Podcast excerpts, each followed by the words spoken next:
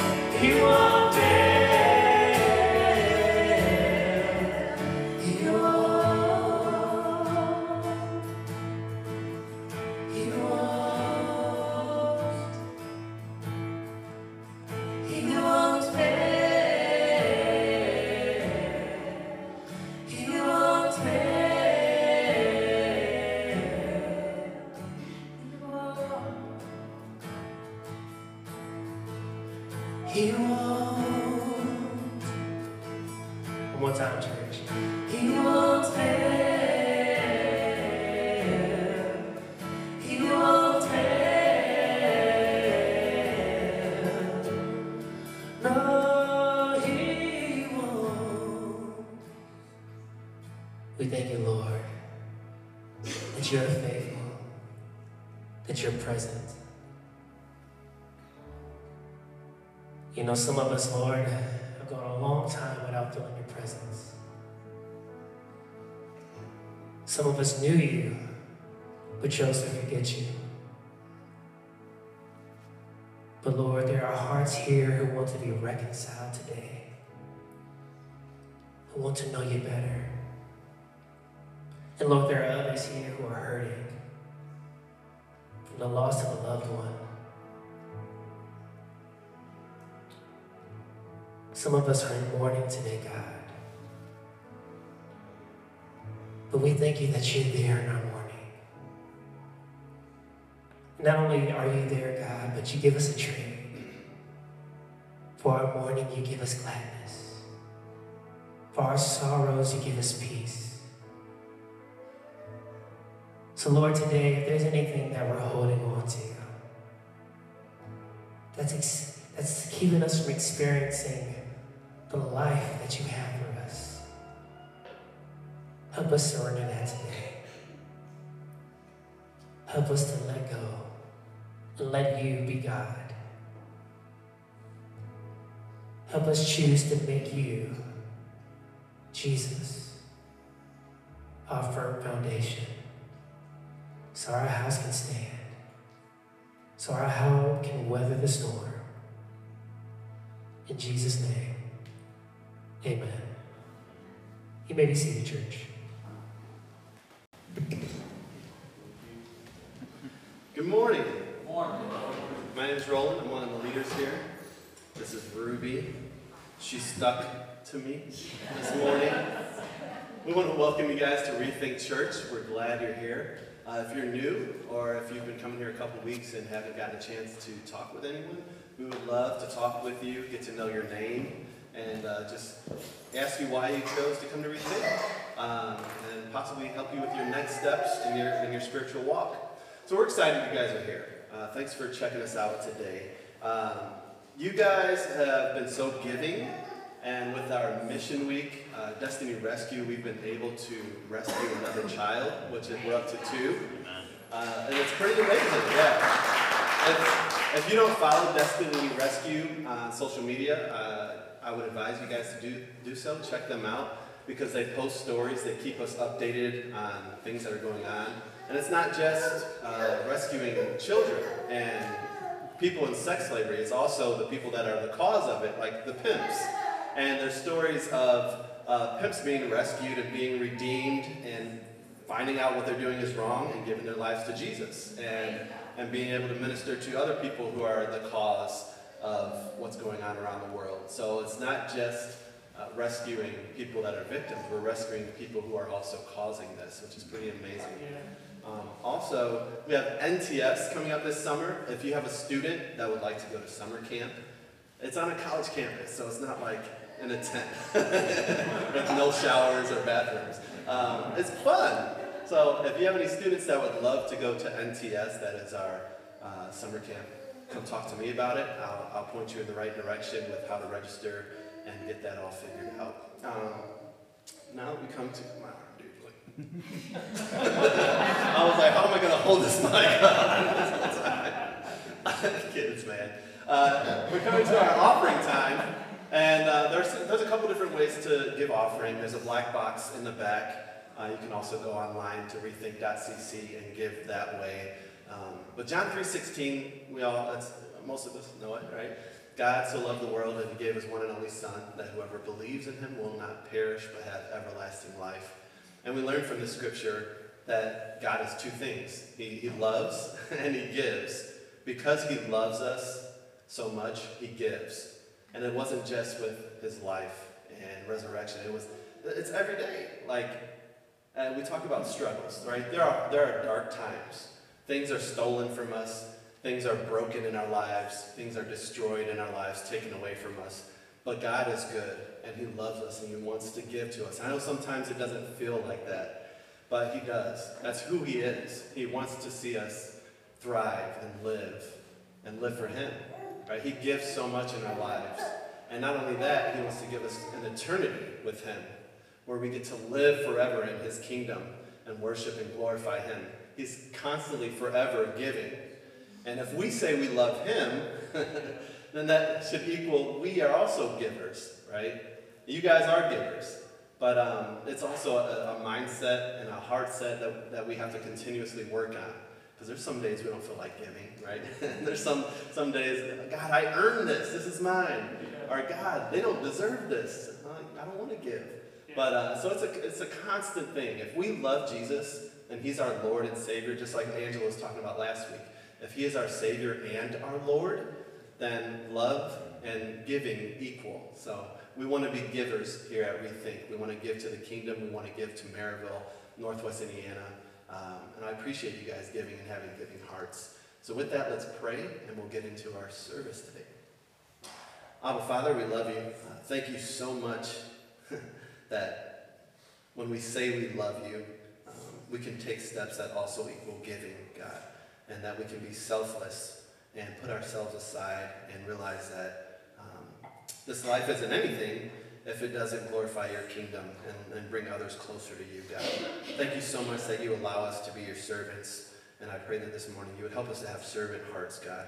Help us to realize that uh, this world needs you, our neighbors need you, Merrillville needs you. I pray that you would open our hearts and minds. Give us wisdom, God. Give us strength and encouragement if there's anyone in this room who feels like their life is being killed, still, or destroyed, I pray that you would fight for them, God. Be in their corner, renew them, give them strength, let them know that they're not alone, that they are loved and cared for, and that you are giving to them in their life, God. Uh, help us this morning in the service. Bless Mark uh, as he brings the word to us. In Jesus' name, amen. amen.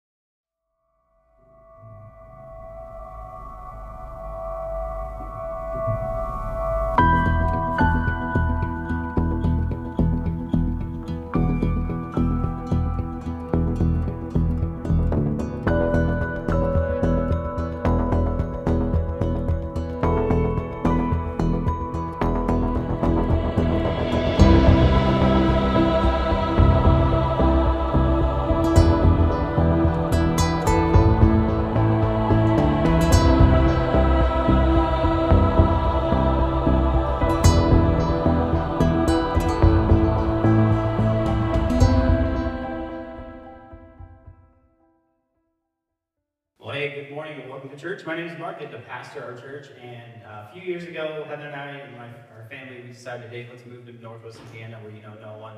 And I think I told you this ironically, like two or three years in, we realized I'm allergic to the air of Northwest Indiana. And I was like, that's awesome. So that's great. So here we are. And welcome to allergy season, right? So fun times. So today we're going to be in Mark chapter 1. We're going to pick up right around 14, somewhere in there, and then we'll carry it into the next, next part. So if you want to get to that in your Bibles, turn to it, however you want to get there. That's where we're going to be. Um, and so what I'm going to point out to you, though, is this. I'm going to, normally I find like one main point, and then I'm like, hey, let's drive it home. Today I found like two or three, and then I'll put a bow on it at the end. How about that? So um, we'll see how this plays out. But I'm not going to do, uh, I have a friend who's going through schooling to be a pastor, and then he's pastoring a church at the same time. So it's kind of cool that he gets to like put it in practice what he's learning, unless it's wrong information. Like his past, the professor is teaching him how to preach, saying this is the. I mean, you probably heard this in public speaking class. Tell them what you're going to tell them. Tell them, and then tell, tell them what you just told them. Like remember that phrase in public school? I was like, don't listen to anything that pastor, that professor says. It's horrible. Would you ever go watch a movie that did that? Probably not. Would you read a book that did that? The sermon's the same way. So I told him, respectfully ignore that professor. He's probably not put into practice for 50 years, right? So, not that I'm no, all-knowing and all that, but I was just like, that's not anything that you should actually practice. So, here's the deal. When we look at passages like this, the reason we teach through the scriptures is we want to look at Jesus through these lenses of the scriptures. It's not so we have more Bible knowledge. It's so that we can see Jesus more clearly. Right? We want to be more like Jesus if we're following Jesus. So in order to understand parts of the scripture, though, we need to pull in some of the context of the scriptures, and then it kind of like goes from black and white to color, in my opinion. So, I'm going to give us some context, and then we're going to read the passage. Uh, actually, let's just read the passage, and I'll give you the context, see if it clears, like, brings some clarity. So, this is the great thing of not having, like, you don't know what I'm going to tell you. I'm just get to say whatever I want to say up here, you're like, cool, that's awesome. So, Mark chapter 1, verse 14. Uh, when John the Baptist was put into prison, Jesus went into Galilee proclaiming the good news of God. And the, uh, the time has come, he said, the kingdom of God is near. Repent and believe the good news. Repenting meaning, if I'm walking this way and God's like, hey, I need you to go this way, I don't just keep walking that way. I stop and I turn around and I pursue Jesus. Does that make sense? Yeah. Very simple. So, um, and believe the good news. Verse 16, Jesus was walking along the, sea of, the side of the Sea of Galilee. He saw Simon and his brother Andrew casting the net into the lake, for they were fishermen. Come follow me, they said. And Jesus said, I will make you fishers of men. And once they left their nets and they followed him, verse 19, then Jesus went a little bit further and he saw James, the son of Zebedee, and his brother John in a boat preparing their nets. Without delay, he called them, and they left their father Zebedee in the boat and the hired men, and they followed him. So, let's put some context clues together, and we'll see if this makes a little bit more sense, because Jesus is not a Jedi mind trick. This is not like, these are not the toys you were looking for. This is not what's going on here, okay? What's really going on here is some different things that we don't see outside of the, outside of the context here. So in America, we have an education system, right? We follow this education system. We have kindergarten all the way through 12th grade, and then we go to college or we go to life after high school type stuff, all that fun stuff, right? Well, in the same Jewish mindset, they had the culture of an education system as well. And so you can have the argument if American systems work or not. I really don't care what your opinion is. Just we have a system that works ish, right? So there's that. So the Jewish mindset, they had a system and it was layer upon layer upon layer. The end goal of the Jewish mindset for all fathers especially was that their sons would be a rabbi. Right? That was the mind mindset of the Jewish people, that they wanted to people, they wanted their sons to be the, the rabbi who could teach the scriptures with authority. To teach them pe people how to actually follow the way of God. Think about that. That's their end goal. That's what they want. Okay? So at the age of five, the Jewish boys and the Jewish girls would go to the synagogue and they would learn the Torah, the first five books of the Bible. Genesis, Exodus, Leviticus, Numbers, and Deuteronomy. That was their cult, that was their, their curriculum and everything. And so when we say the words student or something like that, because English, I've been told, is a noun-based language, we don't put action-oriented things to it. A Jewish mindset is a verb-based language, and so they put action steps to those words. Does that make sense? So we think nice fluffy thoughts, they think action steps, okay? So a student of the, the Torah, whatever, they had these ideas that they were going to experience the Torah. They weren't just going to memorize the Torah. Now, at the end of the, this time, at age 10, they have these things memorized. All five books of the Bible memorized word for word. Right? Now, with that in mind, they didn't just say, here's here it is. They got to experience it. So, the first day of school, the rabbi, synagogue leader, whatever, would have honeycombs kind of all throughout the benches. So when you sat down, the students would sit down and eat the honey. And the rabbi would teach them, the synagogue leader would teach them, maybe find the word of God as sweet as the honey that you're eating right now. If that's how we're taught about the word of God, we're probably going to approach it a little bit differently than God's going to smoke you. Right? Like that's, some of us, we approach it that way. And we're like, ooh, I don't know about that. But if we can learn how to see the word of God as sweet, and God is loving, and God cares for us, then we're going to approach His word a little bit differently. So, first five books of the Bible, they're memorized by the age of 10. Then all of a sudden, the best of the best will move on. Only like 1% to 2% of those students move on. Everyone else goes home and they learn the trade of their father. So if you're a craftsman, you're going to be a craftsman. If you're a fisherman, you're going to be a fisherman. If you're a banker, you're going to learn how to be a banker. If you're a tent maker, all of that. The next round was the age of 10 to probably around 14, 15 years old. And you learn the entire Old Testament, the Hebrew Scriptures, so Genesis through Malachi. But then more importantly, you also learn the art of asking good questions. Now, when you see this in the scriptures that Jesus has asked a question, And then he asks more questions. He's not being rude, he's being a good Jew. That's how this whole culture. Now, if you wanted a conversation to end, all you do is give a very blunt answer. And then that was basically saying, I'm done having a conversation with you. Without saying, shut up. Does that make sense? Like, so when you see Jesus one time gives a very clear answer, he's pretty much done having a conversation with that person. Which happens in the scriptures. You can see it, read it yourself. Let's have a conversation over coffee later about it. So that's what, the, that's what they're learning from the age of 10 to about 15, okay? Now, after that, the best, the best, the best will move on, and they become this, a talmudim, a rab, uh, sorry, a disciple of a rabbi. They don't get to just make themselves a disciple, though. They have to go through the interview process. So they would go to a disciple, and during that last part of that process, they're learning the kind of different disciple, or sorry, the rabbis and their yokes and their teachings and their application and stuff like that. And so because you have situations, and then you have these different parts of the Torah that need to get applied differently, rabbis had a yoke, a way of teaching, saying my way of yoke is saying that this situation requires that this passage gets applied to this one before the other passage. Does that make sense? So, for example, if your neighbor's donkey falls into a pit on the Sabbath, which, which commandment do you follow? To love your neighbor or to honor the Sabbath? And so each rabbi had different ways of applying that. And so because of that, you want to be a good student, you're asking good questions, you're doing all this stuff, you're starting to pick up on this rabbi has this way of teaching, this rabbi, I don't like that one, so I'm just going to avoid him. So when you wanted to go on and be the best of the best, you would ask to the rabbi, can I be your disciple? And like a good rabbi, he would ask you more questions, and if you ask better questions, then at one, some point he would say a phrase to you, come follow me. So then for 15-ish years, you're following this rabbi.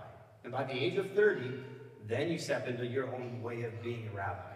And then you basically go back and you teach in a synagogue, you teach the Word of God at times, you're doing all this other stuff. But if you did not make the cut, you went home and you learned the family trade. The, the majority of people were just learning family trades. They knew scriptures, they knew the way, they, they knew the, the way of applying certain passages, and they knew all this stuff. They knew how to ask good questions, but they were not successful in a sense. Majority of them went back and they started learning the ways of their family trade and stuff like that. So then a very few percentage of people went on to do this, to be a rabbi. And then a very small few percentage went on to the next level was a uh, rabbi with shmiha, with authority, who could say, you've heard it said before, said before like this, but I tell you another way of doing this. A new way of applying the scriptures based on the Hebrew language, uh, scriptures and stuff like that. And so only a few percentage of people like this. My friend Brad, my friend Brad Gray, uh, he has a way of describing like this. He played basketball. I was never meant for basketball, so we're just going to use um, his analogy because it makes a little bit more, more, sense. The first level, which is Bet Sefer, that five to ten year old range, that's like making your middle school basketball team. You should probably do that. I got cut in fifth grade, so that should tell you my basketball skills. I was told you can't punch people on the basketball court. I didn't know. So, Bet Talmud, which is like making your high school basketball. That's that 10 to 15 year range. That's like making your high school basketball range, uh, team. Bet Midrash, which is becoming like a Talmudim, uh, is college, making college basketball. And then moving on to that, that's like making an NBA player. Uh, if you became a rabbi, that's like becoming an all-star basketball player in the NBA. And a, a rabbi with authority is like a Hall of Famer. There's not a whole lot of them, right? There's only a handful that Jesus, in Jesus' this time that was referred to that, that, okay? So, when we say the word disciple, what we're actually putting in, what we have to kind of put in our context clues or lenses is understanding that they are literally going to follow that rabbi around everywhere. There's some in the in the Mishnah, which is the second century thing, uh, piece of literature. They said that the disciples would actually follow the rabbi to the bathroom. I'm not following anyone that closely. But they wanted to know if they prayed a prayer to go to the bathroom, they wanted to do just that. No, thank you. Right? That's your space. You have your own space. I'll keep my space. How about that? Right? But they wanted to have this understanding. Okay? in the ancient language, in the ancient world, there's this hierarchy that we just don't necessarily get. There's rabbi and disciple. There's slave owner, and slave. There's citizen and non-citizen. There's Roman soldiers and the people being uh, accumulated into the uh, like into the Roman soldiers, like we talked about when we were in Ephesians. There's men and then there's women. What Jesus is doing is saying, okay, everybody expects certain people to be called into the kingdom. I'm just going to eliminate those boundaries. What were the what were Peter and Andrew doing? They're fishing because they were fishermen. We've had this phrase around, and the first time I heard it was this lady named Christine King. She said about 20 years ago. She's probably not the first one to say it, but a lot of pastors claim that they came up with it. They didn't. They're just lying to you. But um, there's this phrase that says that Jesus never qual- uh, calls the qualified; he qualifies the called. It's not my original. Don't think, oh, Mark said this. No, I did not. I said I didn't come up with it. How about that? So I'm just quoting other people. They, other people have said this. Here's the deal. Jesus does not care that they're not in certain levels. At some point, we recognize they know scriptures and they know they know how to ask good questions, because you see that throughout the Gospels. But they're not the top of the class, are they? At some point in their existence, they've dropped out of the whole education system, and they started to learn the family trade because they were fishermen. The same is true for John and for uh, James the sons of Zebedee. Does that mean that they God can't use them? So I don't know about you, but I do know this that God has called you to do something. And you probably don't feel qualified. And you're not. Walking to my heart well and forming like like the heart's real bitter patter about my words and all that. You're not qualified. And whatever God has called you to, it should be a little overwhelming. Does that mean you don't do it? No, what that means is you partner with God. You probably have something burning desire, challenge, whatever you want to call it, inside of you, and you, if you were really honest about this, you'd whisper it because it scares you. Right? And that's the truth. But here's the deal God wants to work with you to accomplish whatever that is. But if you're not willing to at least step in and follow Him, then He can't use you. Remember, like transforming the community, transforming yourself, like all this, not that you transform yourself, but allowing God to transform you is a partnership. That without God, we can't. But without us, He won't. And so we have to be willing to follow Him. What does it look like to follow Jesus? To be with Jesus, to be like Jesus, and to do the things that Jesus does. If we're not willing to do that, and all we said is, oh, you said we're good prayers 15 years ago, but my lifestyle's never changed, then are you really following Jesus? Or did you just say nice words? Because at some point, your life should change over the course of following Him. You should learn what it looks like to be with Jesus. You should learn how to be, what does it look like to be like Jesus, and all of that. In verse 21, it says this that Jesus and his companions went into these places. Right? His disciples or his companions, however you want to describe it, and all of that. One of the things that I uh, start looking through when I'm looking through the passages of Scripture to preach on is what is the text saying and why is the text saying that? Not just do I understand it, but why did Matt or why did Mark put this in there? And so I believe that Mark is one of the earliest manuscripts of Jesus' life. Most people believe that Mark was written and then it inspired Matthew and then Luke uses Mark's description to do this as he's writing for this guy named Theophilus, and he writes Luke as well. So all of this is in there. Now, if you've heard, if you've been around the world, the church world, you've heard this phrase of apocalypse, apocalyptic literature. Most people don't put Mark as one of the apocalyptic literature passages. Most people say Ezekiel, Isaiah, Daniel, Revelation, stuff like that, because it's revealing something. The word apocalypse just simply means to reveal. I think Mark is actually a piece of apocalyptic literature because he's revealing the kingdom of God. What does the kingdom of God look like? Especially when you think about the original audience of Mark. The Roman Christians sitting together in the face of persecution in the mid 60s from this guy named Nero who liked to burn Christians to light up his gardens. And now they're saying, hey, here's this new kingdom on the scene. And this is what the kingdom looks like. He, he doesn't serve his own agenda. He's using people in a sense of restoring people, not just using people for his own agenda and stuff like that, but he wants to bring us along. And it's not just about what he says, but he's inviting others to do it. So when he when the Bible says that they went into, this means that Jesus is choosing to use humans to go through this life with us. Not just to be around us, but to be with us as well. And this is what the kingdom of heaven looks like. It's this reality that if we don't like the world we see around us, that there is an option, that we could do life differently, that we could follow his agenda. We could live the life when we see in the Sermon on the Mount, this is the, the kingdom manifesto in a sense. That as we do this, what we get to see is okay, there's a whole different way of life. Instead of like these barriers or stuff like that, what if we just eliminate the barriers? What if we actually stepped across the aisle in a sense and got to know somebody else? What would it look like to really love your neighbor the way that Christ loved them? What would it look like to extend grace the way that Christ extended grace to you? And what would it look like if we actually did this and did it together? And not just simply said, well, yeah, I go to church, I pray prayer, but to actually live this out. And by the way, there is no plan B for Jesus. His way, his method, is not a fancy uh, social media campaign. It's humans sharing the good news about Jesus with other humans. No pressure, but you're it. And so am I. Right? So if you want to see your family change, you should change yourself. If you want to see your community change, you should change yourself.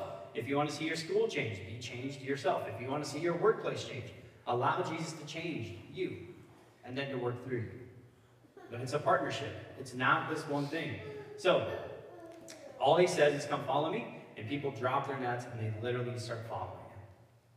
Because all of a sudden, he believes in them more than they believe in themselves. And the same is true for us. I think Jesus probably believes in you and I more than we ever believe in ourselves. And you need to know that, right? And Jesus steps in as a rabbi with authority to do this. And uh, because of what we saw in the last, the last passage of the baptism, where the sky is torn open and all this, this is his uh, commissioning service for to, to, become a rabbi with authority, a rabbi with semikhah. And he's stepping in, and now he's calling the disciples to follow him in all this. There's a, um, a fifth century church father, his name is St. Jerome, and he says the land is the fifth gospel. That if you understand the land, you understand the gospel a little bit clearer, and the message of Jesus a little bit clearer. Where exactly is Jesus walking when he's doing this? He's walking along the Sea of Galilee, right? The Sea of Galilee, we're going to put some pictures up here. Um, and so those first picture is just going to be a nice little simple map to show you what we're talking about when Jesus is there. So you have the Mediterranean Sea to the west, you have the Jordan River, the Sea of Galilee, the Jordan River again, and then the Dead Sea, and then you have these deserts of the Nabatean, modern day uh, Syria and all that, and the Jordan area. So, the Sea of Galilee is a violent place. Storms and stuff like that. You have this hot air from the east mixing with the, the western Mediterranean Sea air. It's a perfect place for all these nice little storms to happen. The Sea of Galilee is full of life. It's 13 miles north and south, seven and a half miles east-west. And you can kind of see it's like sitting right there. It's a nice little perfect area. It's a freshwater sea, so it's not really a sea. It's just a big pond or a big lake, maybe or a pond, depending on what you think about it. So, but for thousands of years, a fishing community and a fishing like economy has just been driven around it. This is how they live, right? And so you have the Jordan River that just starts at the starts at Dan, Caesarea Philippi, and stuff like that. And you have these beautiful sunsets and stuff like that, and it's full of life. When we were there, we got to watch these birds migrate from uh, Africa up into Europe, and they chose not to fly over the Mediterranean Sea, but just to sail across the land. And they would just flock and fly all over these places and stuff like that. Birds that we've never seen before because I didn't live there. I just was visiting. Does that make sense? So it was an amazing time to see this. So you see the, the Jordan River. It pulls into the Hula Basin first, and then goes into the, Jordan, uh, the Sea of Galilee, and then it exits out of there for 65 miles. The Jordan River's there, and then it goes into the Dead Sea. The Jordan River in the Hebrew is Yarden, which means the descender.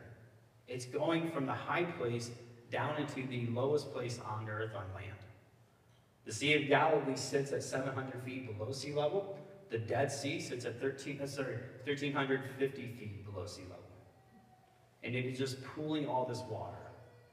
And because of it, it's called the Dead Sea because nothing lives. It's all dead there, right? So you have these two very distinct pieces of water, but have the same water source. How can the Sea of Galilee be fresh water and have so much life there, but the Dead Sea is dead and has so much salt? And the reason it has so much salt, think about this. In the oceans, we have 3 to 6% salt percentage. And the sea, in the Dead Sea, you have 36% salt.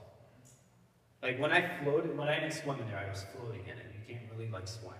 They tell you not to go under the water um, because it'll like literally burn your eyes. And I, I made the accident of shaving my head the day before and then got into it. I didn't know we were going to the Dead Sea, so I would put it like that, but it was crippling, I'll put it that way. So, and one of the biggest causes of death is people literally drowned in the, in the Dead Sea. They, these old people, they go out at like 5 a.m. and they spend all day out there baking in the sun, and then they roll over, and they can't, they don't have enough strength to roll back over. So there's lifeguards everywhere in the Dead Sea doing this. I was like, why are there lifeguards here when there's like you can't drown? You literally can't go under the water. You bounce like you bounce right back up, and that's why they get so dehydrated in, in there. And so because of this, they just started having these fascinations, uh, of this, uh, like understanding what's going on here. Why is it so dead? Why is there so much salt content? And all this. If the if the Jordan River is fresh, the Sea of Galilee's fresh, how can the Dead Sea have so much salt?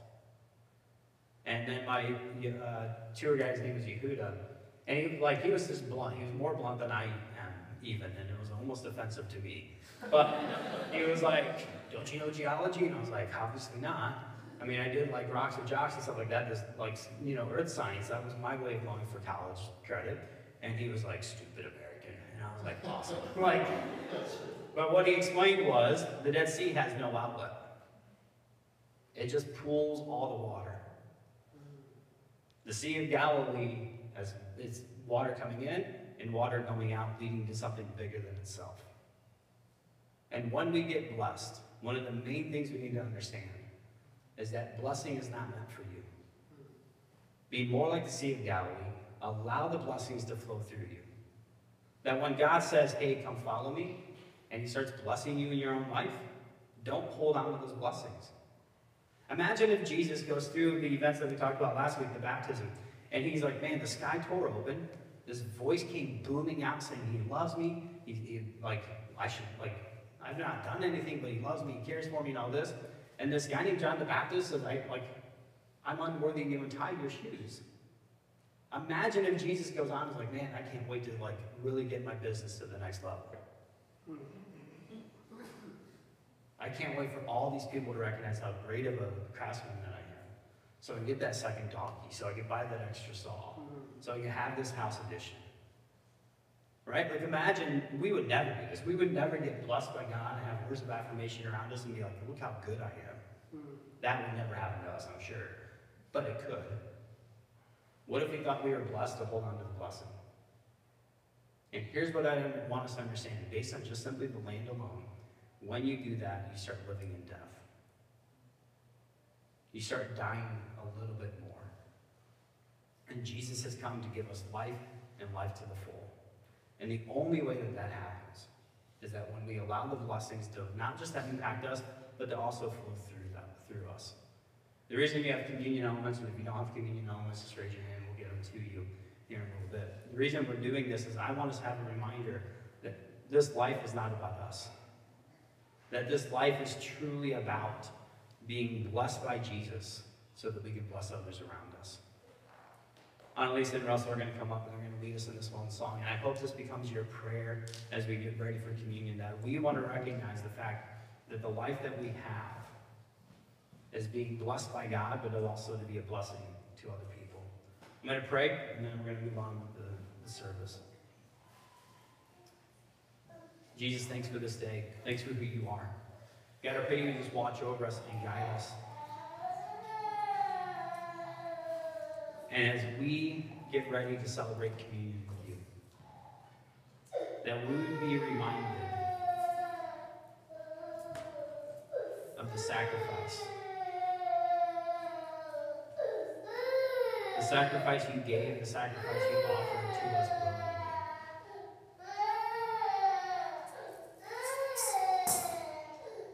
That you did not live this life based on just what you wanted and what was good for you.